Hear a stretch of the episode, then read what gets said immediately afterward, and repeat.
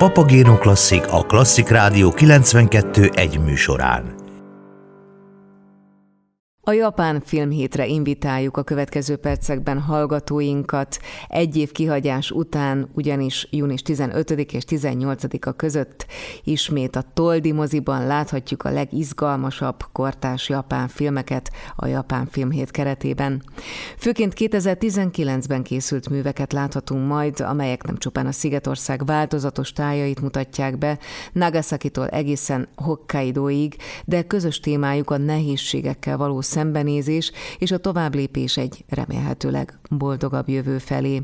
Életünk számos területén érhetnek bennünket tragédiák, legyen az időskori betegség, szerelem, vagy egy számunkra fontos személy elvesztése. E filmek főhősei ezek ellenére sem veszítik el a reményt, hogy sorsuk jobbra fordulhat. Olvasható a Japán Filmhét ajánlójában. A nyitófilm egy manga egy japán képregény alapján készült alkotás, a látogatóban Gyöngyhagyma úr édesanyjánál című film, amelynek alapjául szolgáló manga főhőse, maga az író, Okano Yuichi, a filmkockákon pedig láthatjuk a képregény születésének pillanatait. A nyitófilm, valamint az út az állomáshoz, az égből pottyant étterem és a Csak a macska tudja című filmek japánul, angolul és magyar felirattal is láthatóak majd. Tóth Tímát, a Japán Alapítvány programszervezőjét arról is kérdeztem, mi a kortás japán filmművészet jellegzetessége? Ez egy remek kérdés, mert megvallom, mi is a munkánk során mindig azt tapasztaljuk, hogy ugyan a japán filmipar és annak termékei eléggé ismertek, de főleg a klasszikusok, teszem azt például Kurosawa Akira, hogyha ezt a nevet mondjuk, akkor szinte mindenkinek beugrik valamilyen film, teszem azt a vihar kapujában, de az, hogy milyen filmeket adnak manapság a japán mozikban, az kevésbé ismert valóban.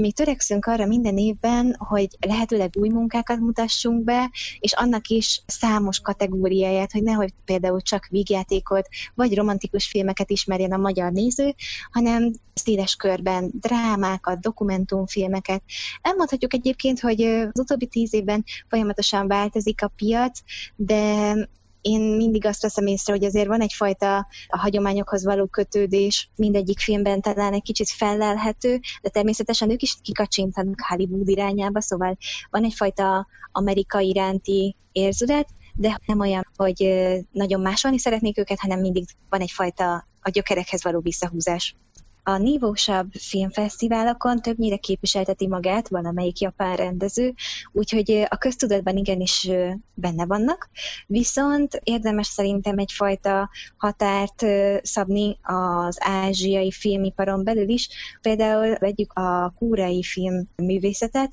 azon belül is egyfajta sematikusság azért észrevehető, és igen, most már azért szerintem a magyar közönség egyre jobban ismeri a kúreai filmeket, köszönhetően például az Élősködők című darabnak, de azt mondanám, hogy Japánban kevésbé látható ez a ez a sematikusság, hogy mindenképpen rá lehet húzni egyfajta kategóriát az adott műre. Mindig van ez a átfolyás, hogy teszem, azt nem csak egy lélek drámáról van szó, hanem megfűszerezünk mondjuk egy minimális humorral, vagy éppen az abszurdummal, úgyhogy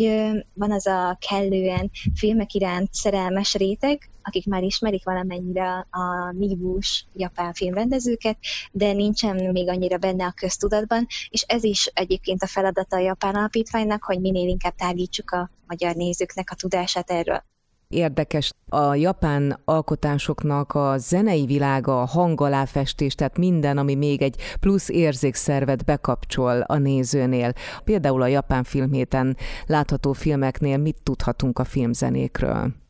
új, mindenképpen ajánlom a nézőknek, hogy néha tényleg ne is a képkockákkal foglalkozzanak, hanem a zenét is hallgassák,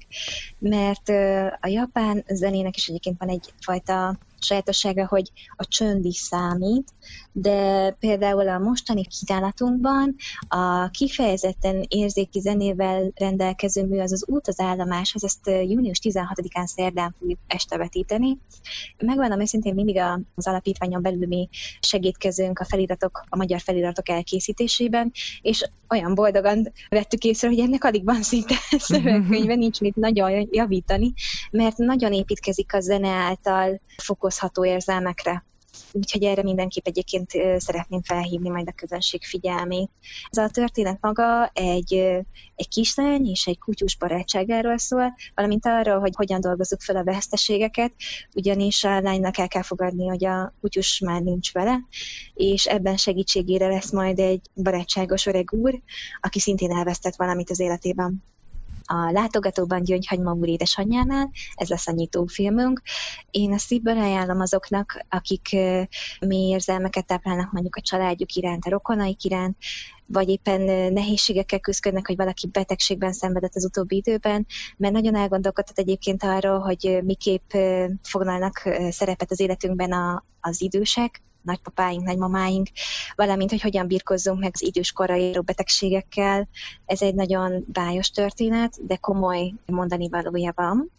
A következő akkor pedig a június 17-e, ez csütörtök. Ezen a napon vetítjük az Égből Pottyantéterem című filmet, ez egy könnyedebb hangvételű és rendkívül képies film, ugyanis Hokkaido, ez Japánnak a legészakibb szigetén játszódik ez a történet, és egy gyönyörű farmnak a mindennapjait mutatja be, úgyhogy láthatjuk, amint a főszereplő Vataru a családjával miképp igazgatja ezt a farmot, valamint hogyan készítenek sajtot, és ennek a, a története bontakozik majd ki.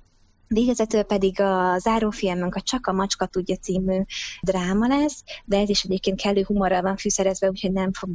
az ember úgy kijönni a, a moziból, hogy úristen, ez most egy hétig nyomni fogja a lelkemet. Épp ellenkezőleg inkább elgondolkodhat arról, hogy tényleg létezik-e szerelem egy életen át, mert a főhős, aki már nyugdíjas és a gyerekei kirepültek a családi fészekből, nem igazán tudja hova tenni a férje viselkedését, nem kezeli úgy, mint egy szerető feleséget, és elgondolkodik gondolkodik az ötleten, hogy mi lenne, hogyha elválna 70 pluszosan. Erről fog szólni a történet. Én megmondom őszintén, hogy mindegyik filmet láttam, és mindegyiket szívbe ajánlom, mindegyiknek más-más közönsége van, én úgy gondolom, de mindegyik szívhez szóló és, és rendkívül felemelő élményt tud nyújtani ezek után a borús napok után. Tóth Tímával, a Japán Alapítvány program szervezőjével beszélgettem annak okán, hogy június 15-e és 18-a között ismét Japán Filmhét. A Toldi moziban láthatunk különleges válogatást a legjobb japán kortás filmekből.